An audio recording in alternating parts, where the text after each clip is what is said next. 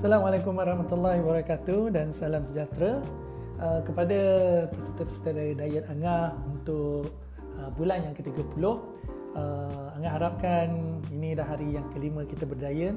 Kita boleh dah start untuk membiasakan diri dengan uh, habit-habit baru ataupun sekarang ni istilah uh, sempena COVID-19 ini uh, adalah norma-norma baru uh, kepada kita uh, sewaktu kita berdiet ini uh, dan harapkan kita semua boleh uh, sentiasa belajar dan belajar untuk improve diri kita uh, bermula daripada pemilihan makanan.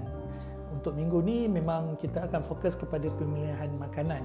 Dan uh, agak percaya mungkin di kalangan kita mungkin ada ambil sedikit masa untuk uh, membiasakan diri dengan cara makanan baru. Mungkin badan pun akan mula rasa uh, sedikit sukar untuk adapt tetapi Anda percaya benda ini akan bersikap sementara dan Anda harapkan bila mana kita selesai minggu ni uh, ramai orang uh, akan dah start mula untuk menerima norma baru uh, cara diet kita yang kita telah start pada 5 hari yang lepas.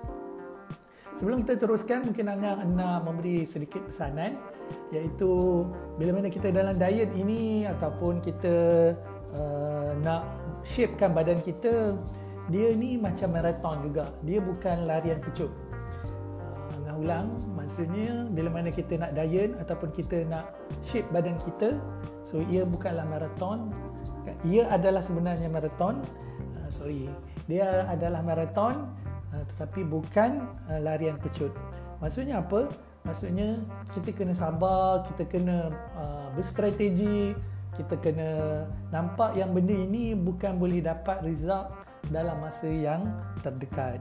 Oleh sebab yang demikian, as long as kita sentiasa amalkan gaya hidup aktif, lepas tu kita selalu buat exercise yang kalau boleh di gym kan, kita angkat dumbbell, uh, selepas tu kita pilih makanan yang berkualiti, bukan makanan yang mengarut-ngarut ataupun kita curi curi makan dan kita happy hidup kita. Maksudnya kita tak ada stres, kita uruskan stres kita dalam dalam dalam keadaan yang baik bila all this hormon-hormon ataupun mood swing datang kita uruskan dengan baik maka percayalah yang result ini akan sedikit demi sedikit akan nampak dalam uh, badan kita. Dan sebenarnya inilah yang Angah cuba nampakkan yang kita perlu score dan kita perlu amalkan habit baru ini. Bukan untuk kita paksa result kita. Maksudnya kita jadikan ia habit dan insya Allah kan? Uh, habit ini akan mendatangkan result kepada kita dan janganlah kita tergesa-gesa untuk uh, mendapat result asyik tiap-tiap hari timbang berat badan kan? Dan kalau tiba-tiba 2 3 hari uh, jarum tu kekal saja mungkin kita cepat stres. Percayalah yang kita kena fokus untuk menjadikan apa yang sebutkan title habit jadi insya-Allah result itu akan datang kemudian. Thank you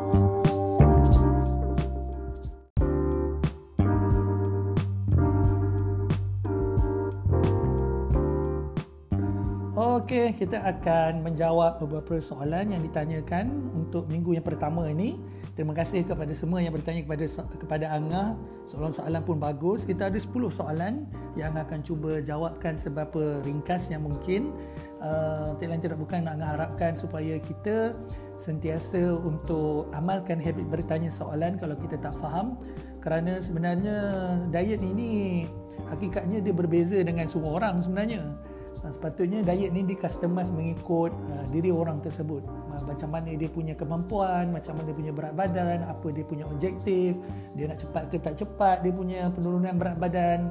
So ini sebenarnya kena customize. Oleh sebab yang demikian kalau kita tahu apa yang kita nak maka kita akan selalu tanya soalan untuk kita sesuaikan diet itu dengan diri kita. So soalan pertama adalah sorry uh, dah empat hari it clean so far turunlah. Berat. Cuma risau nak balik kampung dugaan besar. Apa nasihat Angah? Okey, so Tania dah empat hari tapi dia beritahu dah sudah turun mulai turun berat badan. Macam mana kalau dia balik kampung? Uh, so uh, ini normal sebenarnya. Kita balik kampung ada sambutan birthday ada raya haji ada raya macam-macam raya lah kemudian terutama sekali waktu weekend ajak kawan-kawan ajak pergi makan kemudian uh, kalau kita ada dekat office tu ada sambutan farewell kan macam mana kita nak uh, menghadapi semua ini Pertama sekali adalah bila mana kita balik kampung sebagai contohnya, kita still lagi boleh kawal. Dengan syaratnya kita yang mengaturkan apa yang kita makan. Maksudnya ada banyak cara sebenarnya. Yang mungkin anda boleh kongsikan pertama sekali adalah uh, kita kalau bagi siapa yang mampu masak, kita cuba untuk masak mengikut diet kita. Itu yang pertama. So maksudnya tak perlulah kita follow orang lain dan nak memasak makanan-makanan diet ini sebenarnya dia tak perlu waktu yang lama. Contohnya macam kita bakar ikan. Rasanya sekejap je kita masuk masukkan sikit apa uh, herbs, kita masuk spices, kita masuk kunyit, lepas tu kita bakar. Rasanya itu sekejap saja dan kadang-kadang uh, kita tak perlu bagi orang perasan pun yang kita buat something menu dekat dapur tu. Itu yang pertama. Yang kedua adalah kalau boleh kita sediakan makanan lebih awal. Maksudnya kalau sebelum kita balik kampung kita rasa macam tak mampu ni dan kita betul-betul nak memilih dalam dalam makanan, maka kita boleh siapkan uh, makanan tersebut mentah lebih awal. Kita menjadikan dia masukkan dia dalam bekas siap-siap, kita masukkan dalam minta ais, nanti nanti bila dah sampai ke kampung kita cuma kalau ada microwave kita boleh panaskan, kalau kita boleh kita boleh apa grillkan. Ah, maksudnya kita boleh grillkan selepas waktu kita dah sampai di rumah lah. Okay, sampai di kampung tu kita boleh grill. So kita boleh sediakan uh, uh, makanan itu lebih awal. Kalau macam contohnya uh, kalau semua nasi dekat situ semua nak bergoreng saja kita boleh belikan roti wholemeal siap-siap. Ataupun kalau tak ada kat rumah tu good fat uh, kita boleh bawa siap-siap olive oil. Uh, kalau ada buah yang uh, macam kat, kat rumah tu susah nak beli buah mungkin kita boleh bawa buah-buahan contohnya macam jambu ataupun kita boleh bawa apple siap-siap. So uh, sebenarnya kita boleh adjust mengikut diet kita mengikut kesesuaian. Dan pertama sekali mindset kita jangan nampak yang semua event-event yang Angah cakapkan sebentar tadi. Maksudnya ada farewell ada uh, contoh kita balik kampung ataupun kalau kita pergi ke subway atau pergi makan restoran pergi mall itu dijadikan alasan untuk kita break uh, our diet lah. So sebenarnya kita boleh je memilih makanan-makanan yang sesuai dengan diet Cuma je mungkin sukarlah untuk kadang-kadang untuk follow tema tetapi still lagi kita memilih makan ikut portion dan juga still lagi uh, kita memilih makanan yang berkualiti.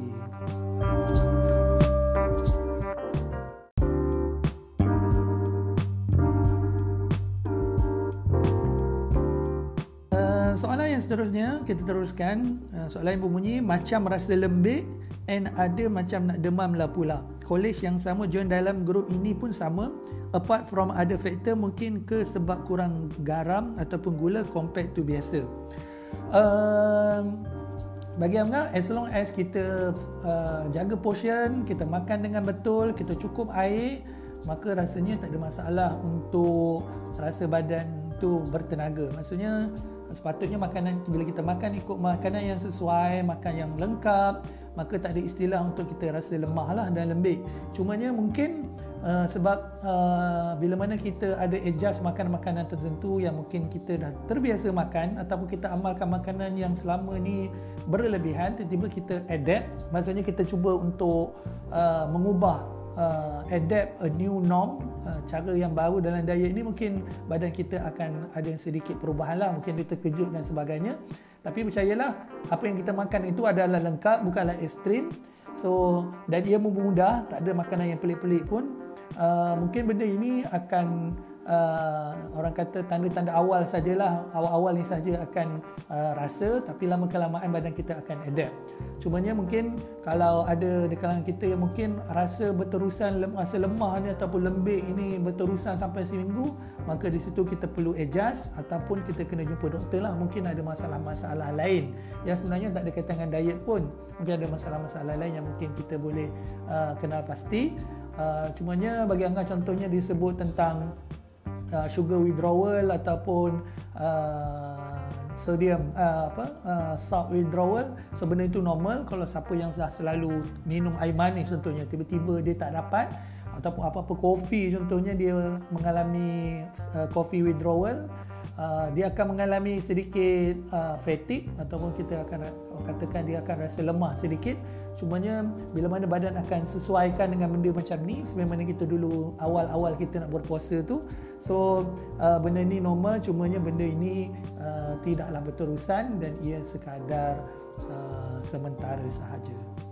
Soalan yang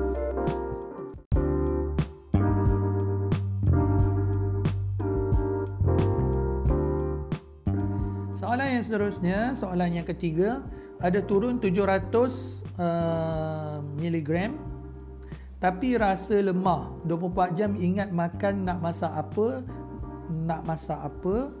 Bila minum air banyak rasa berbeza sangat jadi tak selesa. Uh, dia ada beberapa perkara yang mungkin anda nak sentuh. Uh, pertama sekali tanya kerana turun berat badan. Dah 4 hari dah turun 700 0.7 uh, kilogram Uh, pertama sekali 24 jam ingat nak makan nak masak apa. Makan nak masak apa.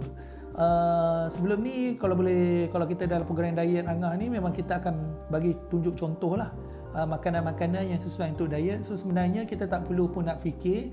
Dan benda ni masak dan diet ni jangan pernah fikir, maksudnya jangan nampak yang benda tu makanan diet ni makanan yang mahal yang susah nak buat yang perlu masak satu jam dua jam. So kadang-kadang makanan yang simple je yang mungkin boleh sediakan 5 minit 10 minit pun sudah cukup. Dan ia lebih bagus lagi daripada makanan yang tak diet yang yang tak berkualiti tapi kena sediakan sejam dua jam. So tak berbaloi. Dah lah spend masa, uh, banyak uh, masa untuk masak benda yang tak berkualiti memberikan kesan yang buruk juga kepada badan kita. So kenapa kita tak pilih makanan yang bersih? Dah lah cepat ringkas murah dan boleh mendatangkan kebaikan kepada badan kita Okey. So uh, bila minum air uh, syurang adalah bila mana kita nak minum air ni kita kena minum air sedikit demi sedikit. Maksudnya kita mulai dari pagi, bangun kita pagi sampailah kita dah pukul 9.30 malam pukul 10 tu kita cuba untuk adjust minum tu sedikit demi sedikit. Jangan kita minum banyak sekaligus. So automatik badan kita akan terpaksa adjust. Bila mana banyak air kita punya uh, organ perkumuhan, uh, kita punya buah pinggang, uh, terpaksa proses air kosong tu pun dia perlu proses juga supaya dia nak kawal juga elektrolit badan apa semua kandungan badan supaya macam biasa. So uh, bagi Angga my advice adalah uh, awal-awal ni mungkin rasa tak selesa sedikit sebab kita kena minum air cumanya air kosong eh. Cumanya uh, uh, syurangah adalah supaya kita uh, minum uh, sedikit demi sedikit uh, air kosong itu daripada awal pagi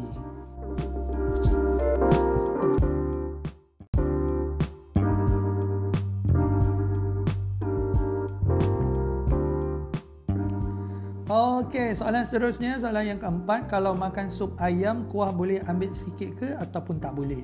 Uh, kalau kita masak uh, sendiri yang di mana kita boleh kawal dia punya garam, kemudian kita boleh kawal dia punya uh, orang kata kita tahu apa yang kita masukkan, kita letak letak cube sup, kita letakkan yang natural punya maksudnya yang 3 4 sekawan tu, maka bolehlah kita untuk uh, ambil sedikit kuah janji dia tidak banyak dan sampai orang kata banjir benda tu.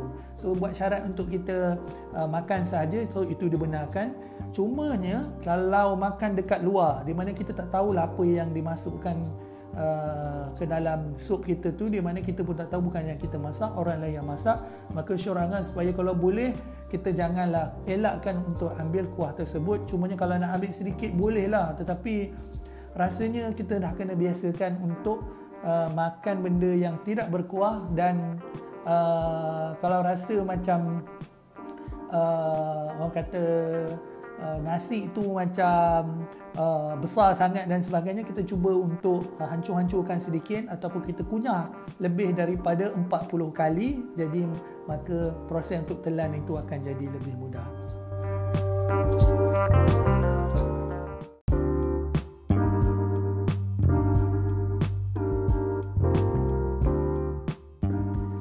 yang seterusnya, soalan yang kelima uh, Nak tanya, atas dasar apakah? Wah Atas dasar apakah Angah tetapkan misi mingguan bersama tim tema Mil Harian? Adakah untuk biasakan diet untuk variasikan, meal atau untuk buang air berlebihan dalam badan ke atau sebab apa saja nak tahu? Terima kasih atas soalan ini. Soalan yang bagus. Ini bercakap tentang pengurusan diet. Uh, setiap diet ini dia uh, ada tujuan-tujuan yang tertentu kan? Bergantung kepada apa jenis diet yang anda follow lah. Cumanya untuk untuk tim diet Angah ni memang Angah varias, variasikan uh, ada meal harian ni supaya kita biasakan untuk pilih uh, makanan-makanan sihat ini dengan lebih luas.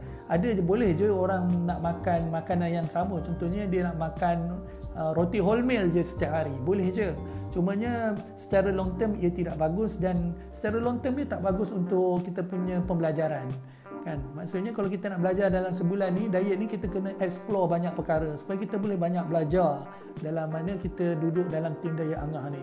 Sebab itulah uh, angah galakkan supaya kita variasikan meal kita supaya dengan itu angah boleh komen dan improve makanan anda.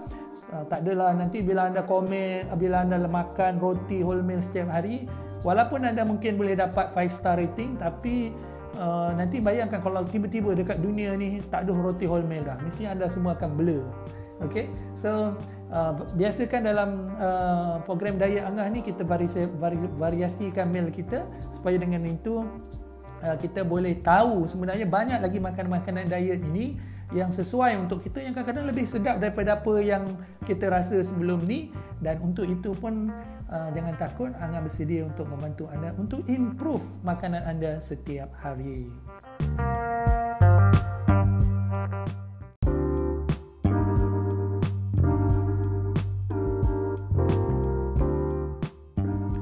Okey, soalan seterusnya, soalan yang keenam, dark coklat boleh makan sekarang ke?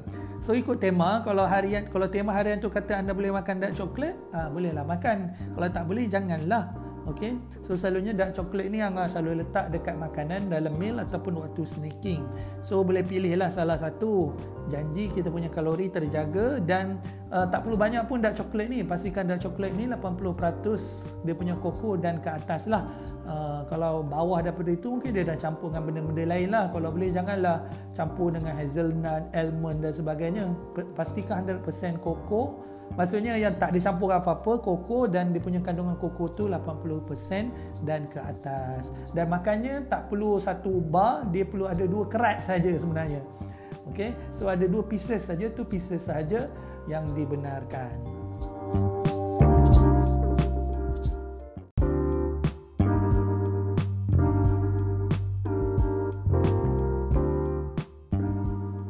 Soalan yang seterusnya, soalan yang ketujuh yang berbunyi minyak zaitun ada dua jenis kalau tak salah yang mana satu boleh guna. So untuk dressing kita guna sebaiknya adalah guna extra virgin lah olive oil. Ada yang digunakan untuk uh, menggoreng dan ada juga guna untuk tujuan-tujuan yang lain lah. Tetapi untuk dressing which is yang Angah cadangkan sebab kita tak nak goreng. So kita gunakan extra virgin olive oil. Um, anda kalau goreng pun anda still lagi sama juga guna dia punya penggunaan kalori yang sama juga. Kalau anda guna minyak canola ke minyak uh, palm oil ke semua semua sama. So uh, untuk diet ini sebabkan kita nak good fat daripada olive oil daripada minyak zaitun maka kita hanya guna untuk dressing saja. Dan untuk dressing saja sebaiknya kita akan guna extra virgin olive oil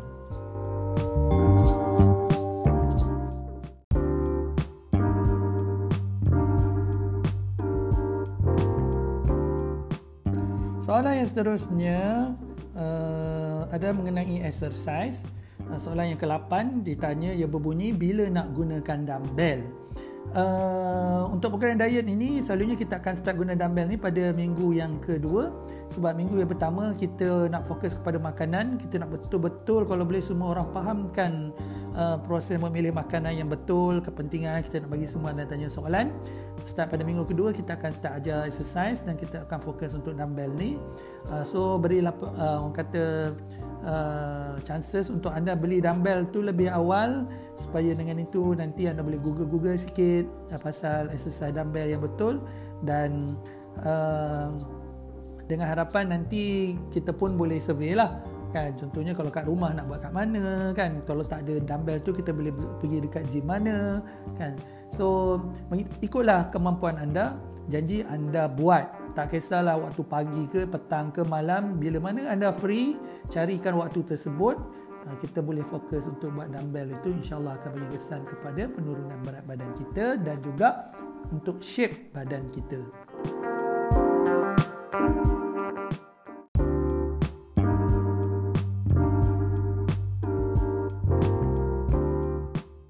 Uh, soalan seterusnya adalah uh, berkenaan tentang pengurusan diet. Soalannya berbunyi, normal tak untuk rasa mengantuk semasa diet? Uh, sebenarnya tak normal sebenarnya. Uh, kalau kita rasa mengantuk mungkin untuk sehari dua ni untuk awal-awal kita berdiet mungkin kita yang selama ni selalu makan asyik makan aja tiba-tiba bila mana kita kurang sedikit makan maka uh, agak normal lah sedikit untuk kita rasa mengantuk. Mungkin disebabkan mungkin kita letih lah kot. Okay, so uh, as long as pertama sekali kalau kita jaga makan, kita makan ikut yang portion yang betul, kita elakkan daripada makan makanan yang tidak berkualiti, kita cukup air sepatutnya, makanan kita dah lengkap dah. Ha, mungkin kebiasaan kita sebelum ni kita makan terlalu banyak dan sebagainya. Mungkin badan dah terbiasa dengan benda macam tu. Tiba-tiba kita kembali kepada a new norm. Mungkin badan kita akan rasa uh, mungkin tak perlu ada penyesuaian lah. So mungkin untuk sehari dua ni mungkin uh, rasa mengantuk lah. Mungkin rasa letih lah. Yang boleh menyebabkan rasa mengantuk tu. Cumanya dia tidak akan berterusan sampai bila-bila lah.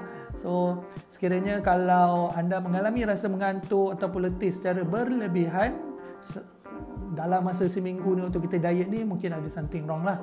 Mungkin bukan sebab diet kita. Ataupun mungkin kalau sebab diet kita mungkin anda ada Uh, masalah baru yang dengan pasti itu pertamalah. Yang nauzubillah yang kedua adalah mungkin kita terlalu ekstrim dan diet lah kan? Mungkin selama ni mungkin kita tak amalkan portion yang cukup contohnya kan? Uh, so mungkin kita akan rasa mungkin rasa letih cepat mudah letih sebab makan sangat sedikit kan?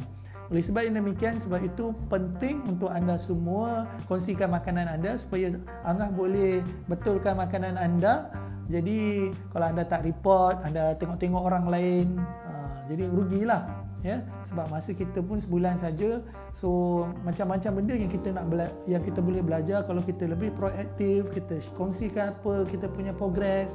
So uh, bila mana kita lebih banyak bertanya, lebih aktif, maka kebaikan itu kembali juga kepada diri anda sendiri.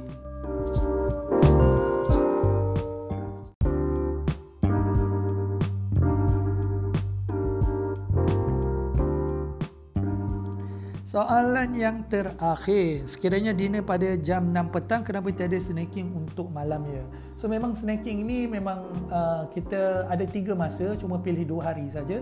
Eh dua hari, dua dua masa saja. So kita ada tiga masa, uh, pagi, uh, petang dan juga malam. So kita pilih minum pagi ke, minum petang ke ataupun siapa. So kita pilih dua saja. Selalunya kalau 6 petang, uh, kalau kita dah pilih dua kali sepatutnya waktu malam tu tak perlulah. Dan uh, tak perlu pun untuk kita stay up. Maksudnya kita lepas makan dinner tu maksudnya dah lepas-lepas tu isyak tu kita siap-siap untuk tidur lah. So uh, tak perlu untuk kita stay. Bila mana kita stay kita punya kualiti tidur pun tak cukup dan juga uh, dia cepatlah bila mana kita stay ni kita akan cepat rasa lapar oleh sebab demikian uh, bagi Angah as long as kita uh, cukupkan 3 kali meal 2 kali snacking cukupkan water intake maka sepatutnya dengan portion yang betul dengan kualiti makanan yang betul dapat rating yang betul maka rasanya tak ada masalah untuk kita kekalkan habit tersebut tanpa kita perlu ambil snacking pada tambahan pada waktu malam.